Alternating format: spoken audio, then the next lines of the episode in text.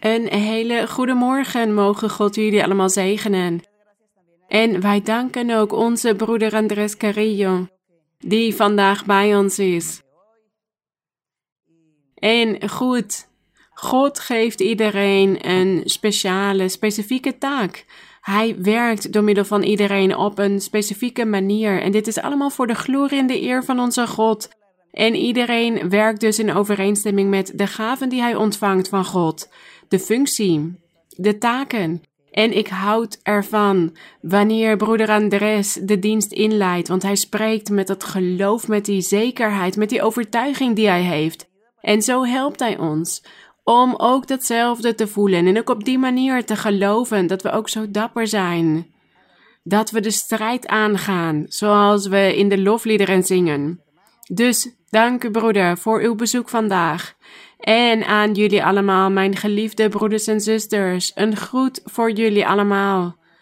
Ook een groet voor mensen die nog nieuw zijn bij onze uitzendingen of wellicht vandaag voor de eerste keer meeluisteren.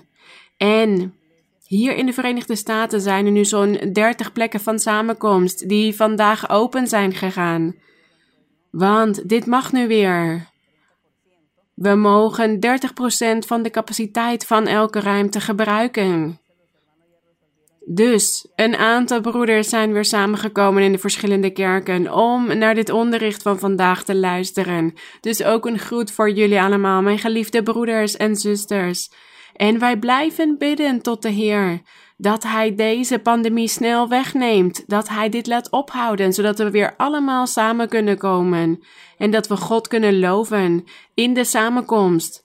En dat we profetie kunnen ontvangen en handoplegging, want dat missen wij zo erg. Dus ons gebed is erg belangrijk. Een groet voor jullie allemaal. En wij danken onze Heer dat wij hier vandaag weer samen mogen zijn. En we zien dus dat we weer een beetje vrijheid hebben gekregen om weer samen te komen in de plekken van samenkomst. Daar danken wij onze Heer voor. En zo kunnen we in ieder geval op zondag weer samenkomen met een aantal broeders en zusters. De eer zij aan onze God. Wij danken onze Heer. En jullie hebben allemaal al plaatsgenomen waar jullie ook maar zijn. En vandaag gaan wij het hebben over een onderwerp. Op verzoek van wellicht broeders van de kerk of mensen die nieuw zijn in de kerk en nu de Bijbel zijn gaan lezen. En ze vragen mij dingen over de Bijbel, over bepaalde hoofdstukken die ze niet begrijpen. Over bijvoorbeeld het boek Romeinen en over de gerechtigheid van God waar het in Romeinen over gaat. En we gaan het vandaag hebben over het rechtvaardig oordeel van God. Ja, het oordeel van God is altijd rechtvaardig. God is altijd rechtvaardig geweest. Jegens de mensheid. En ieder heeft hij altijd vergolden naar zijn werken. Want eerst laat God zijn weg zien en hij maakt zijn geboden bekend, zijn weg, zijn onderricht. En hij laat de weg zien aan de mens waarop die persoon moet gaan lopen. En zo heeft God dit altijd gedaan sinds het begin der tijden, sinds de schepping van de mens. En de apostel Paulus heeft het daarover gehad op een diepgaande manier. En hij zei altijd dat God zich altijd aan de mens heeft bekendgemaakt. Dat hij eerst de wet van Mozes had gegeven aan zijn volk. Dat hij wetten en geboden aan hen had gegeven, verordeningen en bepalingen. En dat God tegen Mozes had gezegd dat hij het volk moest onderwijzen. En dat zij hem gehoorzaam moesten zijn. En zo zouden ze dan het eeuwige leven van God ontvangen. Een nieuwe hemel en een nieuwe aarde, het land van Canaan.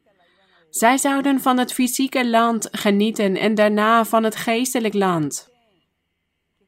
Maar omdat het volk van Israël God niet heeft willen gehoorzamen, maar de weg van God heeft verlaten, liet God een andere weg van verlossing zien, een andere methode van verlossing. En zo begon de Heer dus te spreken door zijn profeten. Bij monden van zijn profeten zei hij dat hij de Messias zou sturen, de koning, de zaligmaker. En dat hij rechtvaardig zou oordelen.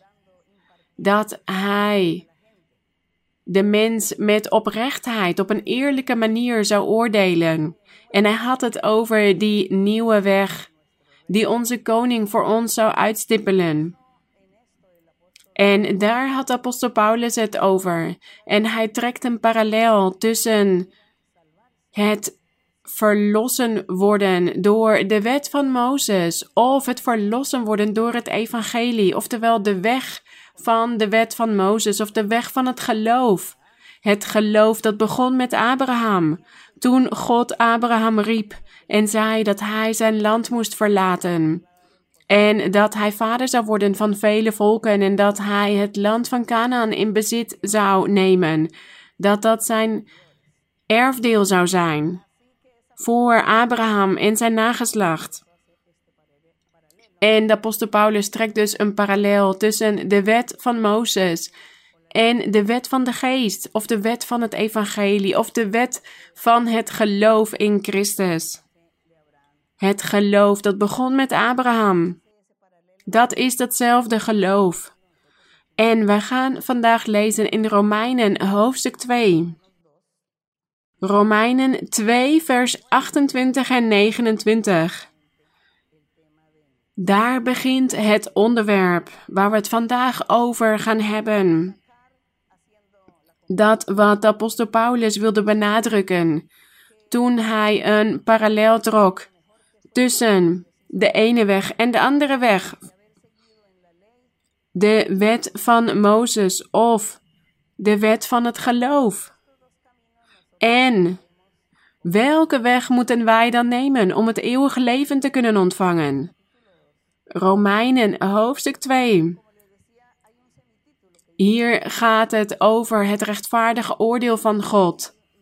En de apostel Paulus onderwees ook altijd, en ook in deze brief aan de Romeinen, dat God altijd rechtvaardig is geweest. En hij begon hier vele dingen uit te leggen aan de Joden in die tijd, in de kerk van de Rome. En daar gaan wij vandaag ook van leren. We gaan dit analyseren om dit te begrijpen en in ons hart op te slaan. Vers 28 van hoofdstuk 2, want niet hij is Jood die het in het openbaar is. En ja, we zouden eigenlijk bij vers 1 moeten beginnen, maar daar hebben we niet genoeg tijd voor. Dus ik zal op een algemene manier uitleggen waar het hier over gaat. God had altijd een volk gewild, een volk van God. En hij had eerst de Joden uitgekozen, het Joodse volk. En zij moesten daders van de wet zijn, oftewel ze moesten de wet van Mozes volledig in acht nemen, nauwgezet. Alle bepalingen, alle verordeningen moesten zij in acht nemen. Ze mochten geen jota of titel van de wet nalaten. Ze moesten alles nauwgezet in acht nemen. Dan zouden ze een ware Jood zijn. Want dan zouden ze niet hoorders van het woord van God zijn, maar daders. Maar dit is nooit zo geweest.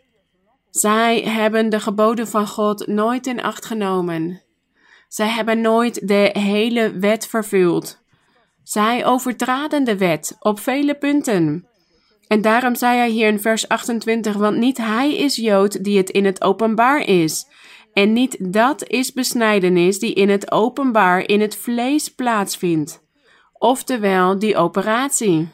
Want laten wij gedenken dat de besnijdenis een kleine operatie was. Ik zeg was, want ik heb het over het oude volk van Israël. Niet over het volk van Israël vandaag de dag. Daarom zeg ik ja, het was. De besnijdenis was een kleine operatie in het mannelijk lid. Maar hij zei hier dat het dus niet dat iemand niet zou kunnen zeggen dat hij Jood was omdat hij geen konijn at, geen varkensvlees en dat hij niet op de rustdag werkte. Dat was Jood zijn in het openbaar. Dus die fysieke dingen wel doen, die materiële, makkelijke dingen. Die makkelijk waren om uit te voeren, maar dat maakte een persoon geen Jood. Dat was te makkelijk. Want wie kon zich een Jood noemen die het in het verborgene is, staat hij in vers 29. En wat betekent dat? In het hart. Dus dat de persoon in het hart van God houdt en respecteert en ook van zijn naaste houdt. Geen jaloezie voelt, geen wraak, geen haat, geen wrok. Dat die persoon niet liegt, niet bedriegt dat hij niemand voor de gek houdt of dingen van iemand afneemt. Dat is die ware Jood, die dat in zijn hart is, die van zijn naaste houdt en de dingen goed doet en barmhartig is, dat hij zijn hand uitstrekt naar de wezen, de weduwen, de behoeftigen. Dat is wat God altijd had gewild. Dan was die persoon een Jood in het verborgene, vers 29. En dat is besnijdenis, die van het hart is. Dus het was niet die fysieke besnijdenis dat van een persoon een Jood maakte, maar de besnijdenis van het hart. Dus geen slechte dingen doen, geen zonde begaan, geen de zonde niet doen, niet tegen God opstaan, maar juist vluchten van de verzoeking, van het slechte. Dat was die ware besnijdenis die God wilde. Dus dat ze zowel fysiek besneden waren als ook hun hart op een geestelijke manier. En daarom staat hier in vers 28, want niet hij is Jood die het in het openbaar is, en niet dat is besnijdenis die het in het openbaar in het vlees plaatsvindt. Maar hij is Jood die het in het verborgen is, in het hart. En dat is besnijdenis die van het hart is. De besnijdenis van het hart. Dus in het hart mag er geen overspel, ontucht, geen haat, geen jaloezie zijn, geen enkele zonde. Hier staat het naar de geest, niet naar de letter. Dus hij zei: Een ware Jood is degene die het in zijn hart is. En een ware besnijdenis is het die van het hart is. Naar de geest, niet naar de letter. Dus niet iets wat opgeschreven staat. En wat maar gedaan wordt omdat het opgeschreven staat. Nee, het moet in het hart geschreven staan, niet op een papier. Zijn lof is niet uit mensen, maar uit God. Dus hier staat dat die persoon God in zijn hart moet hebben. En de apostel had het dus over de wet van Mozes. Zij hadden de wet van Mozes in hun hart moeten hebben om dit daarna in het openbaar uit te kunnen voeren en om zo God te behagen. Maar het moest eerst in hun hart zijn. En daarom zei God ook: Ik heb genoeg van de brandoffers van rammen en het vet van gemest vee. En in het bloed van jonge stieren, lammeren of bokken vind ik geen vreugde. Ik wilde juist dat jullie je aan mij zouden overgeven. Met een oprecht hart. Dat lezen we in de Bijbel. Dat God dat tegen het volk van Israël had gezegd bij monden van de profeten. En laten we nu lezen in hoofdstuk 3. Laten we verder gaan hier in hoofdstuk 3, vers 1. Wat heeft de Jood dan voor op anderen? Of wat is het voordeel van het besneden zijn? Dus hier gaat het over het fysieke, over het openbare. Was dit, wat is daar het voordeel van? En hij zei in twee, veel, in alle opzichten. Ja, het is een voordeel voor de persoon. Want God had een volk uitgekozen en had hen fysieke, materiële wetten gegeven om die in acht te nemen. En dat was een groot voordeel. En hier staat veel in alle opzichten, want in de eerste plaats zijn hun, dus de Joden, het Joodse volk, het volk van Israël, de woorden van God toevertrouwd. Dat was de eerste stap van God. Dus wij, niemand kan het volk van Israël, het oude volk van Israël, minachten. Want God had dat volk uitgekozen om zijn woord te openbaren. Aan hen had God zich het eerst geopenbaard en hij had een prachtige belofte gedaan. Ook dat er andere volken, andere landen aan hun eigen volk toegevoegd zouden worden, omdat het ging over het evangelie, over het nieuwe tijdperk van verlossing. Dat wat de Heer in de toekomst zou doen, maar hij heeft eerst het volk van Israël uitgekozen in de oudheid. En daarom staat hier dat dat een voordeel was voor hen. En dat de Jood het dus voor had op anderen. Want hun zijn de woorden van God toevertrouwd. Vers 3. Want wat is het geval? Als sommigen, dus sommigen van die Joden uit de oudheid, ontrouw zijn geweest, ontrouw of in andere versies staat ongelovig, Velen waren ontrouw en ongelovig, velen waren overleden in de woestijn, in de tijd van de koningen en daarna ook toen ze in ballingschap werden weggevoerd naar Babylonië. En toen heeft God hen meer dan 400 jaar alleen gelaten, totdat de Heer Jezus Christus zou komen. Dus velen zijn omgekomen omdat ze ongelovig waren geweest en ontrouw. En Anderen waren er die wel op de barmhartigheid van God wachten, maar er waren ook altijd ongelovigen geweest. Dus hier staat: als sommigen ongelovig zijn geweest, zal hun ongelovigheid de trouw van God toch niet teniet doen? Dat staat er in vers 3. Als sommigen ongelovig zijn geweest, zal hun ongelovigheid de trouw van God toch niet teniet doen? Nee, want God ging gewoon door met zijn plan van verlossing. Ik denk dat het onderricht van vandaag erg diepgaand is, erg filosofisch. Want ja, de apostel Paulus verkondigde dingen op een diepgaande manier en Soms begreep de apostel Petrus niet eens wat de apostel Paulus onderwees. Zo diepgaand was die kennis die de apostel Paulus had. En daarom zijn wij dit, deze versen uiteen aan het zetten om ons geestelijk leven op te bouwen, om dit allemaal goed te kunnen begrijpen, om meer geloof te hebben. Want dat is het doel wat wij hebben. We willen God behagen. Wij willen God gehoorzamen. Wij willen zijn geboden in acht nemen. Dus dit is diepgaand, maar erg interessant. En belangrijk om naar te kijken. Dus hier staat dat of die ongelovigheid van het oude volk, of die dan de belofte van God aan Abraham teniet hebben gedaan. Nee, vers 4 volstrekt niet. Zo echter moet het zijn. God is waarachtig. Oftewel, hij zegt de waarheid, maar ieder mens een leugenaar. Dat is waar. De mens is zwak en wordt makkelijk een leugenaar, maar God is waarheid. God spreekt altijd de waarheid. En hier staat: ieder mens een leugenaar, zoals geschreven staat.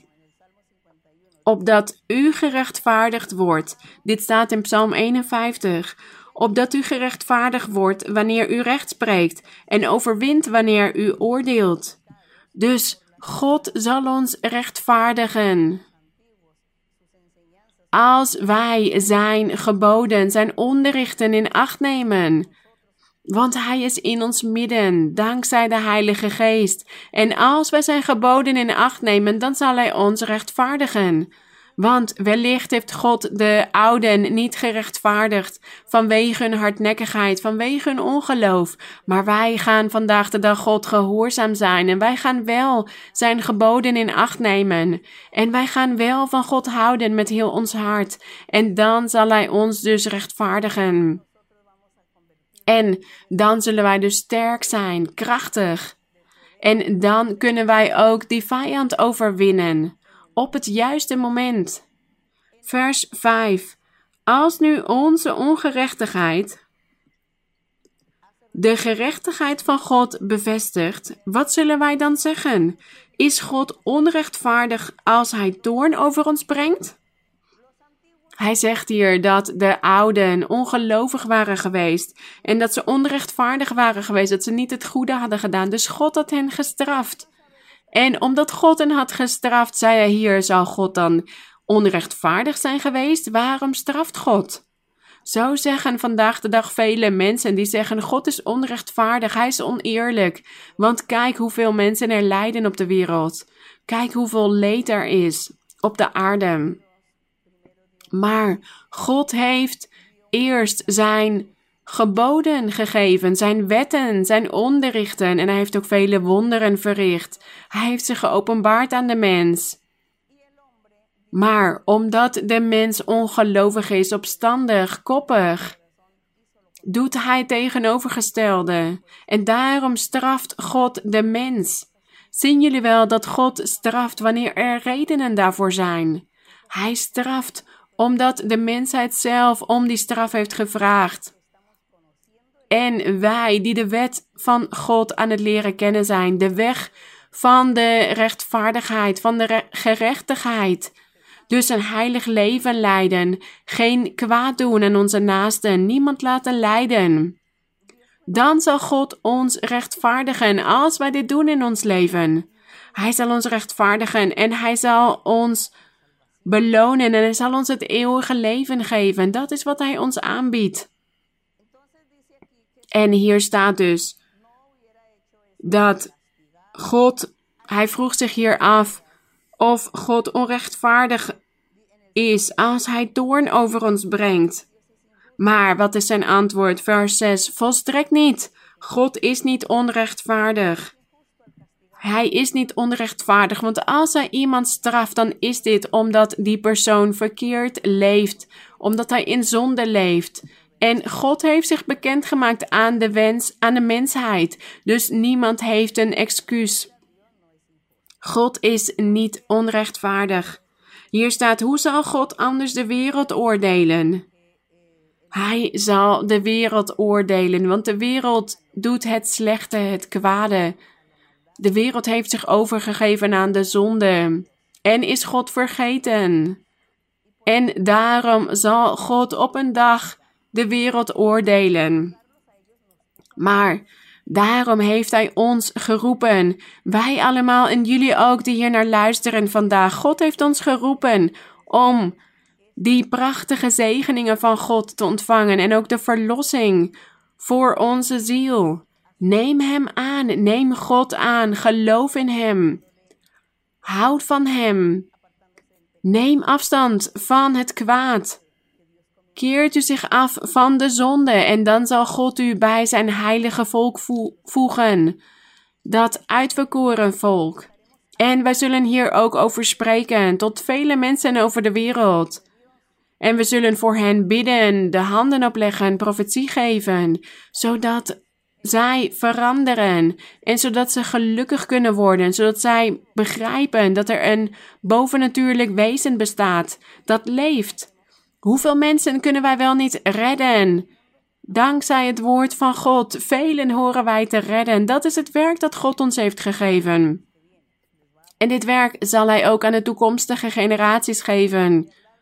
Evangeliseren, het spreken over God, maar ook door middel van een goed getuigenis laten zien dat we op een juiste manier kunnen leven. En hij zegt dus dat God niet onrechtvaardig is. Vers 7. Want als de waarheid van God door mijn leugen overvloediger is geworden tot zijn heerlijkheid, waarom word ik dan toch nog als zondaar geoordeeld? Want over de apostel Paulus zeiden ze in die tijd dat hij leugens aan het verkondigen was. Daarom zei hij: Ja, als jullie zeggen dat ik leugens verkondig, dat ik een vals geloofsleer verkondig, Goed, als de waarheid van God dan maar overvloediger wordt, tot zijn heerlijkheid. Dat is het belangrijkste, want ze zeiden: over wat apostel Paulus verkondigde over de Heer Jezus, over de Heilige Geest, dat dit een leugen was. Maar hij zei: Als de waarheid van God door mijn leugen overvloediger is geworden, tot zijn heerlijkheid. Dus alles wat de apostel Paulus had verkondigd over het goede nieuws, de goede tijding, de verlossing voor de mensheid. God zal het overvloediger laten worden, want God openbaart zichzelf en hij doet wonderen in het hart van de mens en hij geeft vrede en vreugde en blijdschap aan de mens. Hij doet niet alleen wonderen, hij geneest niet alleen, maar hij geeft ook vrede en rust in het hart van de mens. Want velen zijn verdrietig, depressief, velen willen hun leven afnemen of zijn niet bij hun gezonde verstand. Dus de apostel Paulus zei hier: Ja, ook al zeggen jullie dat ik een leugen verkondig, kijk naar de waarheid van God die overvloedig is geworden in het leven van velen. En hier zegt hij: Waarom word ik dan toch nog als zondaar geoordeeld? Zij oordeelden de apostel Paulus dat hij een leugenaar was en een zondaar. En hij legde dus uit over de wet van Mozes. Over die wet die God aan Mozes had gegeven. En daardoor is het evangelie gekomen. De Heilige Geest, de Zoon van God ook. Dit is allemaal gebeurd dankzij de wet van Mozes. En tijdens de wet van Mozes woonde God niet in het hart van de mensen. Hij kwam af en toe over een van de profeten en sprak hij tot het volk. Maar in het evangelie is het anders. De heerlijkheid van God is groter in het evangelie, want de Heilige Geest is in ons midden, in ons hart en Hij leidt ons en Hij onderwijst ons en Hij geeft ons die kracht om door te gaan en om beter te worden, om het kwaad te verslaan, om gelukkig te zijn. Vers 8. En het is toch niet zoals wij belasterd worden, want Hij werd veel belasterd. En zoals sommigen zeggen dat wij zeggen, Laten wij het kwade doen, opdat het goede daaruit voortkomt. De apostel Paulus had het hier over het kritiek dat hij ontving in die tijd. En niet alleen hij, ook de andere apostelen.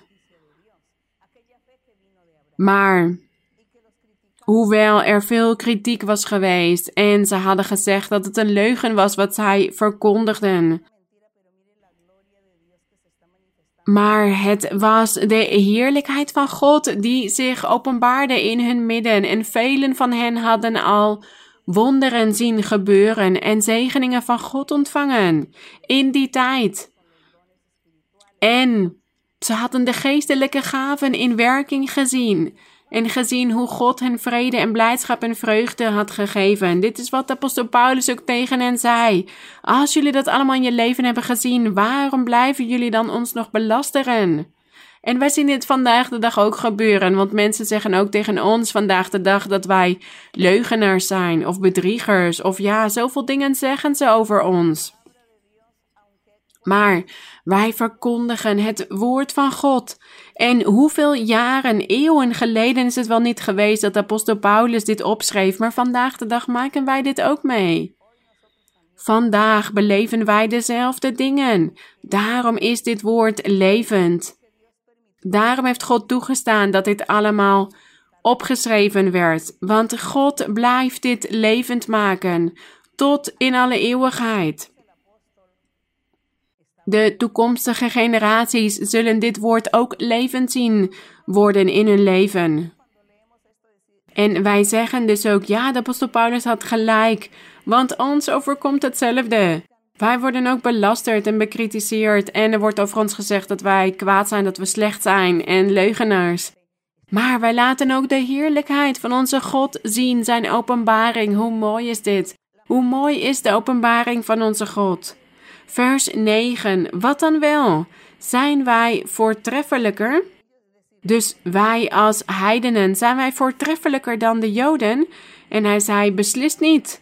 Wij hebben immers zojuist en Joden en Grieken beschuldigd dat zij allen onder de zonde zijn. Ze waren allemaal onder de zonde, zowel Joden en Grieken. Iedereen zondigde, zoals geschreven staat in Psalm 114. Zoals hier staat in vers 10: Er is niemand rechtvaardig, ook niet één. Er is niemand die verstandig is. Er is niemand die God zoekt. Allen zijn zij afgedwaald, samen zijn zij nutteloos geworden. Er is niemand die goed doet. Er is er zelfs niet één. Hun keel is een open graf, met hun tong plegen zij bedrog. Addergif is onder hun lippen. En hier gaat het over zowel Joden als Grieken. Iedereen was onder de zonde, de hele mensheid. En God had het in dit psalm, want dit staat geschreven in een psalm. Had hij het over een koning die zou komen, een volmaakte koning, die een eeuwig koninkrijk zou hebben. En hij zei ook: Ik zal mijn geest zenden. En iedereen zal mijn geest ontvangen en ik zal mij openbaar maken. Ik zal in hen wonen, bij hen wonen, in hun hart.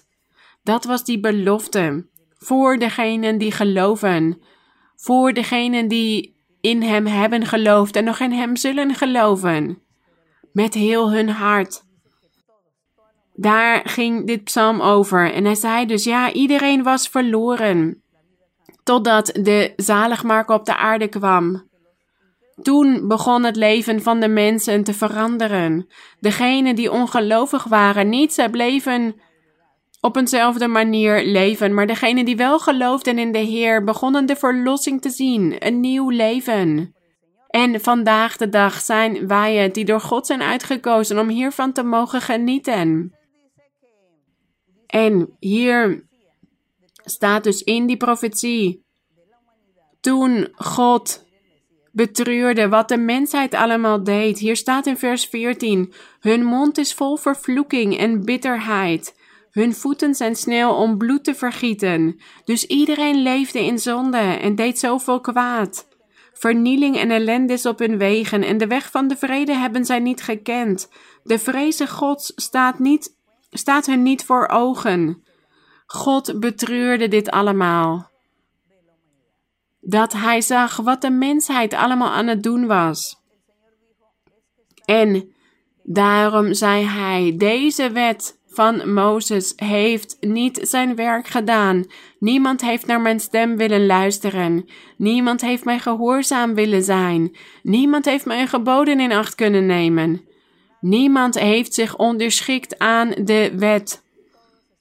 Iedereen leeft in zonde. En iedereen loopt juist op de weg van het verderf, niet op de weg van verlossing. Maar mijn plan moet doorgaan, zei God, want ik heb Abraham beloofd, gezworen dat ik een volk uit hem zou laten voortkomen. En daarom was God zo geduldig geweest met die ongelovigen, want hij ging door met zijn plan. Wij danken onze God hiervoor. Eeuwen zijn toen voorbij gegaan totdat Johannes de Doper verscheen op de aarde en daarna de Heer Jezus Christus. En hij begon zijn werk te doen. Hij begon God te dienen. Zoals God hem dit had opgedragen. En toen begonnen mensen een nieuwe dag in hun leven te zien. Ze zeiden: God heeft aan ons gedacht, want Hij had ons alleen gelaten, maar Hij heeft weer aan ons gedacht. En mensen begonnen dus te geloven en naar de Heer te luisteren. En daarna naar de apostelen en alle andere discipelen. Die daarna opstonden nadat de Heilige Geest op de aarde was gekomen. En hen had vervuld met kracht en genade. En het woord van God om dit te verkondigen. En de apostel Paulus was hier ook over aan het prediken over de goede tijding. Het goede nieuws van verlossing, dat nieuwe tijdperk dat God sinds het begin der tijden al, al had voorbereid.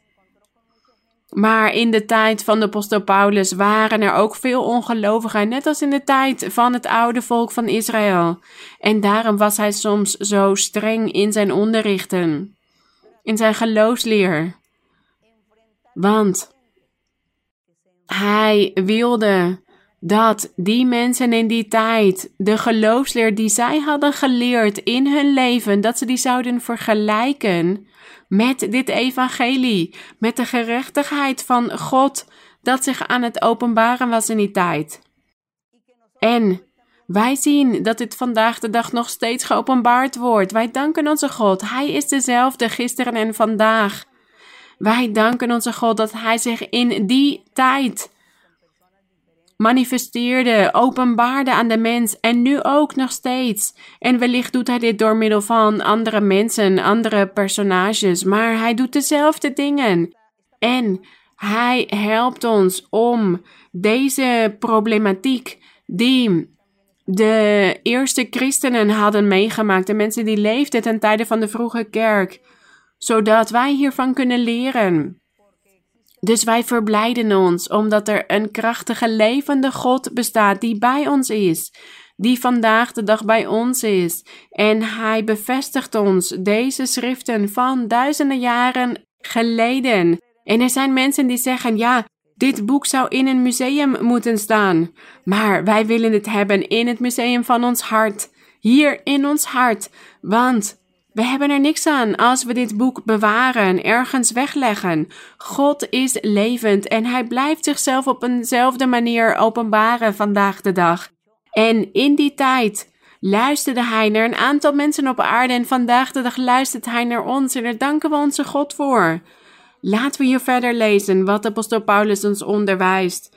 Vers 19. Wij weten nu dat alles wat de wet zegt, dus de wet van Mozes, zij dat spreekt tot hen die onder de wet zijn, opdat elke mond gestopt wordt en de hele wereld doemwaardig wordt voor God. Dus degenen die de wet van Mozes volgen, die zullen door de wet ook geoordeeld worden.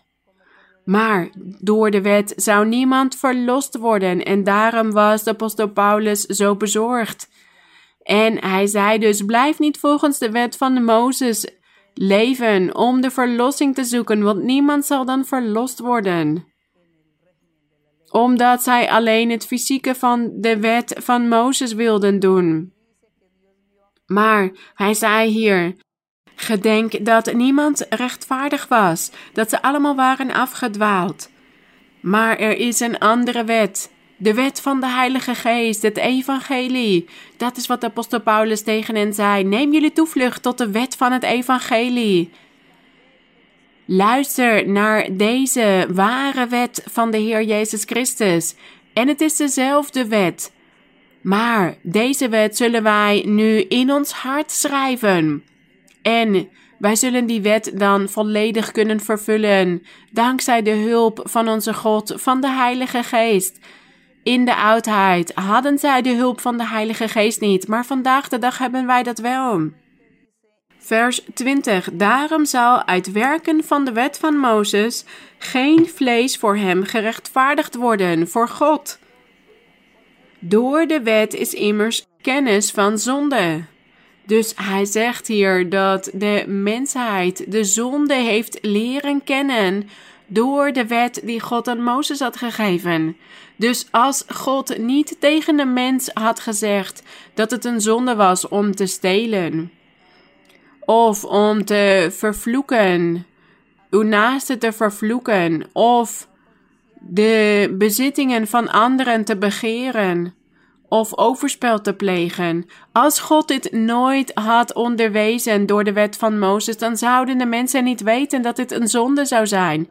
En dan zouden ze die dingen gewoon doen, zonder dat hun geweten hen zou aanklagen. Dat ze zouden zeggen: nee, ik ben eigenlijk iets aan het doen wat ik niet hoor te doen. Nee, dit is normaal. Zouden ze dan gezegd hebben. Maar omdat God de wet van Mozes aan de mens had gegeven, begon de mensheid de zonde te kennen. En God begon te zeggen: Doe dit niet, doe dat niet, want dit is een zonde. Maar wij lezen hoe zij dit niet konden doen. Zij konden de wet van God niet in acht nemen. Hun vlees of hun vleeselijke instincten waren sterker dan hun wil om God te behagen. En daarom zei God altijd tegen hen dat ze in zoveel zonden leefden. Dat ze overspannend plegen waren, ontucht, dat zij aan het stelen waren. En al die andere zonden. En mensen kunnen zeggen: Ik kan niet veranderen. Ik kan niet beter leven. En zo is dit altijd geweest. Zij deden wellicht de makkelijke dingen, dus ze zeiden: Ja, ik eet geen varkensvlees, dat is makkelijk. Ik eet wel ander vlees, dat is heel gemakkelijk. Maar mensen zeiden: Maar geen overspel plegen, geen ontucht plegen, dat kan ik niet, ik kan het niet vermijden. Dus wie was de wil van God aan het doen? Sommigen deden de makkelijke dingen in het openbaar, maar die moeilijke dingen, die konden zij niet volbrengen. God had tegen hen gezegd dat ze de hele wet moesten vervullen en dat ze geen jota of titel van de wet mochten nalaten. Want als ze dat zouden doen, dan zouden ze niks zijn voor God. Want er waren mensen die zeiden: Ja, ik heb alle geboden van God in acht genomen, zoals de jonge man die dat tegen de Heer Jezus zei. Hij zei: Al deze dingen heb ik in acht genomen vanaf mijn jeugd, van jongs af. En de Heer zei: Ja, dat klopt, vele dingen wel, maar je bent zo rijk. Verkoop wat je hebt en geef aan de armen. Dus hij was niet vrijgevig. En hij was hebzuchtig, want we lezen hoe hij daardoor bedroefd raakte en wegging. Dus hij had er niks aan dat hij alle dingen, alle wetten in acht had genomen vanaf zijn jeugd, want toch was er nog een zonde in hem: hebzucht of geldzucht of egoïsme. Ja, hij wilde alles voor zichzelf hebben. Hij wilde de behoeftigen niks geven. En vanwege die zonde waren al die andere goede dingen die hij had gedaan in zijn leven niets waard. En hier staat: Daarom zal uit werken van de wet geen vlees voor hem gerechtvaardigd worden. Door de wet is immers kennis van zonde. Maar nu is zonder de wet gerechtigheid van God geopenbaard. Dus hier begon de apostel Paulus te spreken over de Heer Jezus Christus. Nu is zonder de wet van Mozes gerechtigheid van God geopenbaard. In wie? Welke gerechtigheid van God? In Jezus Christus, in de zaligmaker, de Messias, de gezant van God, die koning die zou regeren. In een geestelijk koninkrijk, niet in een materieel, fysiek koninkrijk, maar geestelijk. En hij zou de Heilige Geest sturen in de geestelijke gaven en die zou elke dag bij ons zijn tot in alle eeuwigheid, voor altijd. En God zou in ons hart wonen. Dat was die gerechtigheid van God. Dat is de gerechtigheid van God. De, deze methode van verlossing, deze vrede en rust die God ons geeft. En hij geeft ons ook materiële dingen. Hij voorziet ons van alles. En hij geeft ons gezondheid en nog vele andere dingen. Dat is de gerechtigheid van God. En hier staat waarvan door de wet en de profeten is getuigd. Dus wie zijn hier getuigen van geweest van die gerechtigheid van God? De wet en de profeten. Want de profeten zeiden in die tijd dat in de laatste dagen de gerechtigheid van God geopenbaard zou worden in de persoon van een verlosser, een Messias, een zaligmaker, de Heer Jezus Christus. Hij zou zich openbaren aan de wereld om een heilig volmaakt volk te vormen. Dat is wat God altijd heeft gewild. En dat was niet gelukt in de oudheid. Maar de profeten zeiden altijd: wanneer de gerechtigheid van God komt, het ware evangelie, de waarheid van God, de openbaring van de geest van God, dan zal dat volmaakte volk gevormd worden, die smetteloze kerk, zonder vlek, zonder rimpel. En God heeft ook gezegd dat de poorten van de hel, oftewel de duivel zelf, zijn kerk niet zou kunnen overweldigen. Want de Heilige Geest zal bij zijn kerk zijn en zal waken over de gelovigen. Dus deze gerechtigheid van God, hiervan werd getuigd door de wet en de profeten. De glorie zij aan God en zo is dit. En dit hebben wij vaak genoeg gelezen in het Oude Testament. Hoe God sprak door de profeten over de toekomst, over het vandaag, ons heden. Daar hadden zij het over. En daarom verkondigen wij ook diezelfde levende God. Die God van kracht die zich openbaart. Wij verkondigen de Heilige Geest. Zijn openbaring, de vrede, het geluk dat Hij geeft. Als iemand gelooft in Hem, als iemand zijn hart openstelt voor Hem. Dat is die gerechtigheid van de Heer. Die openbaart zich in ons midden. Gezegend zij de naam van onze Heer vers 22, namelijk gerechtigheid van God door het geloof in Jezus Christus. Lezen jullie met mij mee, vers 22. Wat was die gerechtigheid van God? Hier staat namelijk gerechtigheid van God door het geloof in Jezus Christus. Tot allen en over allen die geloven in de Heer Jezus Christus. Want er is geen onderscheid. Gezegend zij de naam van de Heer. Dus degene die zich afvragen: wat is de gerechtigheid van God? Hier staat: het is geopenbaard door het geloof in Jezus Christus. Dus wij hebben geloofd in Jezus Christus. Wij geloven in Hem. En wij zullen altijd in Hem geloven dat Hij de gezant van God is geweest. Om eeuwige verlossing te kunnen verkrijgen. En wie heeft dit gezegd? De wet van Mozes en de profeten. Zij hebben dit aangekondigd. Zij hebben hiervan getuigd. Deze goede tijding van verlossing. Dat volk dat God had uitgekozen, het volk van Israël in die tijd. God had hen gebruikt om de gerechtigheid van God aan te kondigen. De gerechtigheid van God die op de aarde zou zijn, de Heer Jezus Christus, als die weg van verlossing. En Hij is het. Wij genieten vandaag de dag van Hem. Van deze belofte, deze prachtige belofte, daar genieten wij vandaag de dag van. Van de gerechtigheid van God door het geloof in Jezus Christus. Geprezen en verheerlijkt zij de naam van onze God. Dit is de enige weg. De Heer Jezus Christus is de enige weg. En dit is voor alle religies, alle godsdiensten, alle geloofsovertuigingen. Er is maar één weg. En dat is Jezus Christus. Het geloof in het ware evangelie. Dat is het enige wat naar het eeuwige leven zal leiden. De rest zal naar het verderf gaan, welke godsdienst dan ook of in welk land dan ook. Vers 23. Want allen hebben gezondigd. Dit is wat apostel Paulus zei in die tijd. Allen hebben gezondigd en missen de heerlijkheid van God. En worden om niet gerechtvaardigd door zijn genade. Dus hij zegt hier: allen hebben gezondigd en missen de heerlijkheid van God. Maar wanneer de Heer Jezus Christus zich openbaart en degenen die in Hem geloven, dan zal Hij hen om niet rechtvaardigen. Gratis. Het kost ons niets. Dat staat hier, om niet. Om niet worden wij gerechtvaardigd door zijn genade. Die grote zegen die God naar ons had gestuurd. De verlossing, hier staat door de verlossing in Christus Jezus.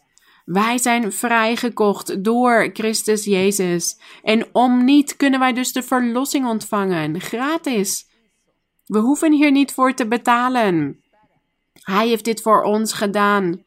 Hoewel allen gezondigd hadden. Hij was naar de aarde gekomen om zich op te offeren, om zijn bloed te vergieten.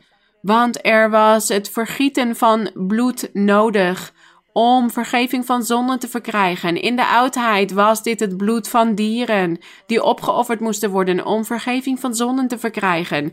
En de Heer Jezus Christus heeft dit voor eens en altijd gedaan om onze zonden te vergeven. Hij is het dus die ons vergeeft en ons redt. En dat wat wij dus vandaag de dag meemaken, Dit is uit de wet van Mozes gekomen. Uit de profeten, wat de Heer allemaal heeft gezegd bij monden van de profeten in de oudheid. Dit is dus het parallel dat hij trekt tussen de wet van Mozes en het evangelie van vandaag de dag. Dit zijn die prachtige beloften waar wij vandaag de dag van genieten. Die beloften die God aan Abraham, Isaac en Jacob had gedaan. Vandaag de dag genieten wij van de Heilige Geest en zijn geestelijke gaven. En wat wil God? Dat u niet ongelovig bent. Dat u deze weg volgt. Dat u van God houdt. Dat u deze verlossing liefhebt. De gerechtigheid van God, dat u zich onderschikt aan Hem, dat u Hem gehoorzaamt, dat u nederig bent en God aanneemt in uw leven.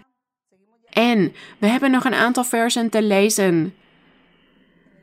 Vers 26. Hij deed dit, dus God deed dit om zijn rechtvaardigheid te bewijzen, nu in deze tijd. Dus God had in die tijd tijdens de wet van Mozes alles gedaan om zich nu in deze tijd om zijn rechtvaardigheid te bewijzen, zodat hij zelf rechtvaardig is en rechtvaardigt degene die uit het geloof in Jezus is. Dus God is rechtvaardig en hij rechtvaardigt iedereen die gelooft in de ware weg van verlossing in de Heer Jezus Christus. Vers 27. Waar is dan de roem? Hier spreekt apostel Paulus tot de Joden in die tijd. Hij zegt hier: Waar is dan de roem? Hij is uitgesloten. Door welke wet? De wet van de werken?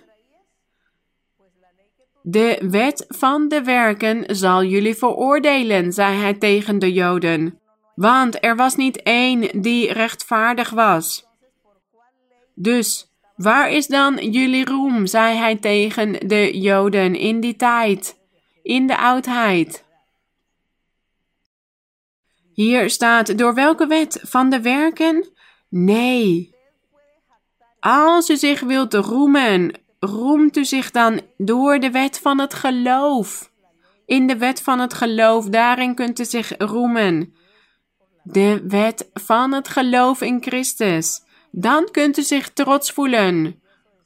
Als u zegt, ik geloof in Jezus Christus. Ik geloof dat Hij de gezant van God was, de Messias, de voorloper, die God had aangekondigd door de wet en de profeten. Hij is gekomen en Hij openbaart zich vandaag de dag. En Hij heeft de Heilige Geest naar ons gestuurd. Vandaag hebben wij dit bewijs in ons midden. Dat de Heilige Geest zich openbaart in ons leven. God spreekt tot ons, Hij geeft ons dromen, visioenen profetieën. Dus we weten dat het geen leugen is. We weten dat wij niet bedrogen worden. Het is werkelijk in ons leven. En als u, als u dit ook wil meemaken, als u dit wilt voelen in uw leven, open dan uw hart voor God. Heb een bereid hart voor God. Neem Hem aan. Zodat u in Hem kunt geloven, zoals wij in Hem geloven. En dan zult u kunnen genieten van deze gerechtigheid van God van de Heer Jezus Christus, van deze weg van het geloof. Het geloof in de Heer Jezus Christus. Deze versen. Wellicht lezen wij ze en raken wij verward. Maar kijk, als wij dit lezen met alle liefde in ons hart, dan kunnen we dit begrijpen. Laten we dus vers 27 nog een keer lezen. Waar is dan de roem of de trots van de Joden in die tijd? Hij is uitgesloten. Want ja, als de Joden in die tijd zouden zeggen: Oh ja, ik heb de wet van Mozes, dan zou de apostel Paulus tegen hen zeggen: Je hebt niets. Want God heeft gezegd dat God naar de aarde keek om, er, om te kijken of er iemand was die het goede deed. En er was er niet één. Dus voelt u zich niet trots als u zegt dat u van de wet van Mozes bent, maar juist als u van het geloof bent, het geloof in de Heer Jezus Christus.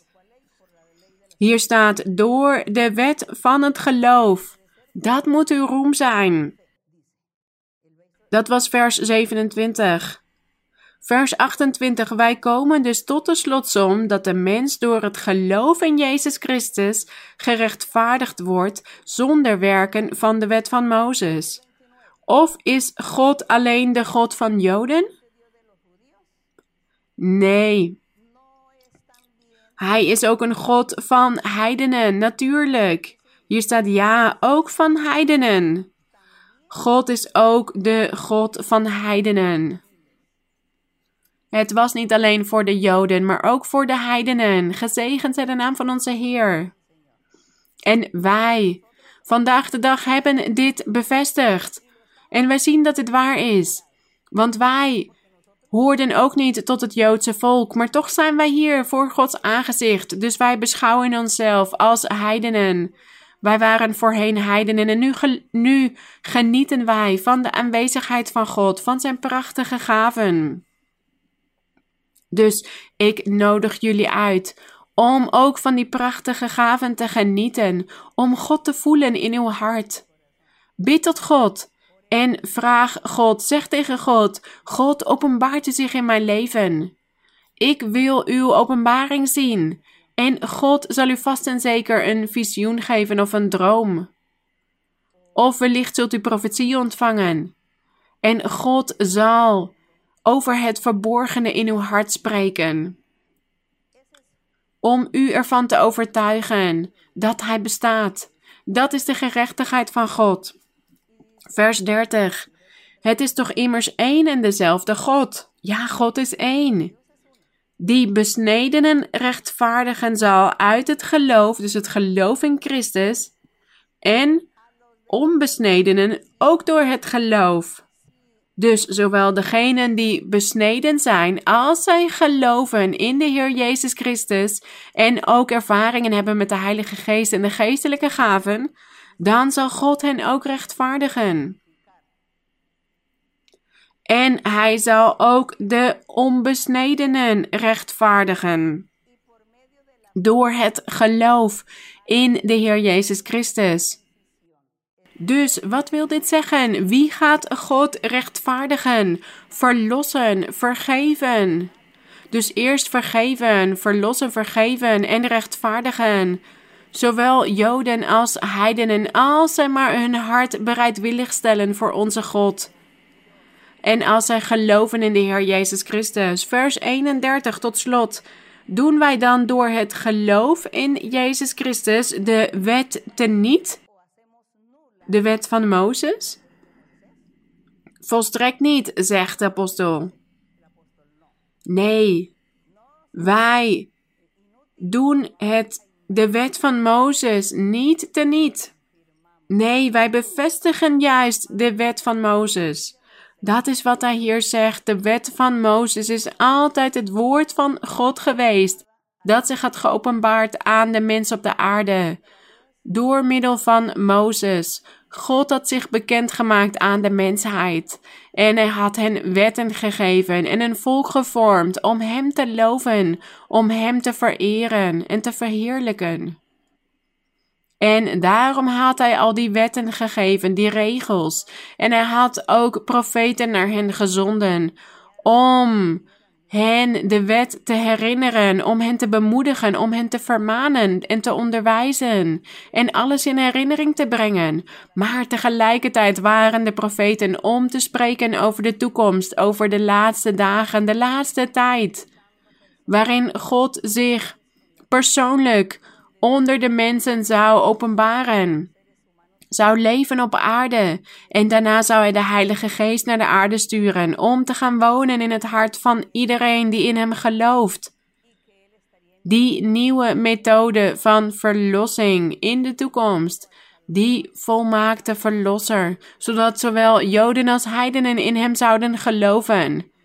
God heeft zegeningen voor iedereen voor zowel Joden als heidenen. En hij maakt van iedereen één volk. De Heer Jezus Christus zei: Er is één schaapskooi. Ja, jullie als Joden zijn van mijn schaapskooi, maar er is ook een andere schaapskooi. Er zijn andere schapen die ik ook ga zoeken en die ik ook, hier naartoe zal brengen. En ik zal een herder zijn voor die twee schaapskooien. Ik zal hen één maken. En dat is wat God altijd heeft gewild sinds het begin der tijden. Wat hij altijd heeft onderwezen, wat hij altijd heeft gezegd. Want God heeft dit altijd onderwezen aan de mens: dat hij één volk zal maken van iedereen. En daarom zijn wij naar dit parallel aan het kijken. En we zeggen ja, parallel, maar eigenlijk is dit niet zo. Want het, is, het zijn niet twee aparte dingen, de wet van Mozes en het evangelie. God brengt alles samen. Hij maakt hier één van. één door de kracht van de Heilige Geest. Dus mijn uitnodiging voor jullie allemaal is om hiervan te genieten. Deze, dit nieuwe tijdperk van verlossing, deze weg van de gerechtigheid van God waarin God zich openbaart aan de mens. En wij horen ook een behagelijk leven, een welgevallig leven voor God te leiden. En Hij helpt ons hierbij, zodat ons vlees sterk is, zodat wij niet zondigen. Verheerlijkt en geprezen zij de naam van onze God. Laten we bidden. Hemelse Vader, wij danken u, eeuwige God. Wij danken u, Vader, voor uw liefde, voor uw vergeving uw barmhartigheid. We danken u, mijn Heer, dat u ons onderwijst en dat u ons hier voor uw aangezicht hebt. Dat u ons samenbrengt in de liefde, met één hart, eensgezind. Zoals we in de Bijbel lezen, dat we eensgezind horen te zijn. Dat we diezelfde gezindheid horen te hebben als de Heer Jezus Christus. Dat is wat wij willen. En wij voelen die gezindheid in ons, want u hebt het leven in ons hart verricht. In ons hart, in onze gedachten. U hebt één van ons gemaakt. En wij staan hier voor u, mijn Heer. Uw hand houdt ons vast. Wij zijn in uw hand geborgen. Wij zijn aan u gehecht, aan u vastgebonden. Leunend op u, mijn Heer. Onderworpen aan uw kracht uw sterkte, uw liefde, uw barmhartigheid, uw gerechtigheid. Wij zijn onderworpen aan u, ondergeschikt en staan nooit toe dat wij u loslaten, want dat zal alleen maar naar het verderf kunnen leiden. Wij willen juist aan uw hand blijven doorgaan. Help ons, mijn Heer, geef ons wijsheid en inzicht om uw woord te begrijpen, uw geloofsleer, en door te kunnen gaan en uw wil te kunnen doen. En help ons ook om vele mensen uw weg te laten leren kennen, mijn Heer. Ze hebben uw aanwezigheid nog nooit gevoeld. Help ons om te evangeliseren, om tot de mensen te spreken, Onderwijs ons hoe wij iedereen over de wereld kunnen evangeliseren, mijn Heer. Vandaag de dag met deze technologie, met deze communicatiemiddelen die vandaag de dag bestaan. Hoe kunnen wij hen allemaal bereiken, mijn Heer? Wij danken u, mijn Heer, voor uw hulp, voor uw bijstand. Gezegend zij uw naam. De glorie en de eer zij aan u, in de naam van de Heer Jezus Christus, uw geliefde Zoon. En, Heilige Vader, wij vragen u nu ook om materiële dingen. Strek uw hand uit om te genezen, mijn Heer, om wonderen te verrichten. Er zijn velen die ziek zijn. Genees iedereen, mijn Heer. Elke man, elke vrouw, elk kind dat ziek is en tot u bidt. Er zijn vele verzoeken en hartverlangens. Luister hiernaar, mijn Heer, en zegen iedereen. In overeenstemming met uw wil, mijn Heer, en u weet wat goed is voor ons. We danken u, mijn Heer, dat u naar ons luistert. Wij loven u, wij prijzen u, wij zegenen u. Wij geven u de glorie en de eer, mijn Heer. U bent groot en zeer te prijzen. Lovenswaardig bent u, mijn Heer. U komt alle eer toe. Gezegend zij uw naam tot in alle eeuwigheid. Wij danken onze God. Gezegend zij de Heer. Laten wij koor 80 zingen. Alle volken, loof uw God alle landen, alle stammen. En laten wij alle mensen uitnodigen om God te loven, om God te prijzen. Koor 80, alle volken, loof uw God. Alle volken, loof uw God.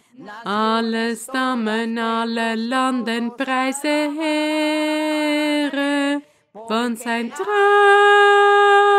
is voor eeuwig en goedertieren is zijn al zijn werken. En het ware woord van onze God is voor zijn kinderen wat een heerlijkheid. en het ware woord van onze God.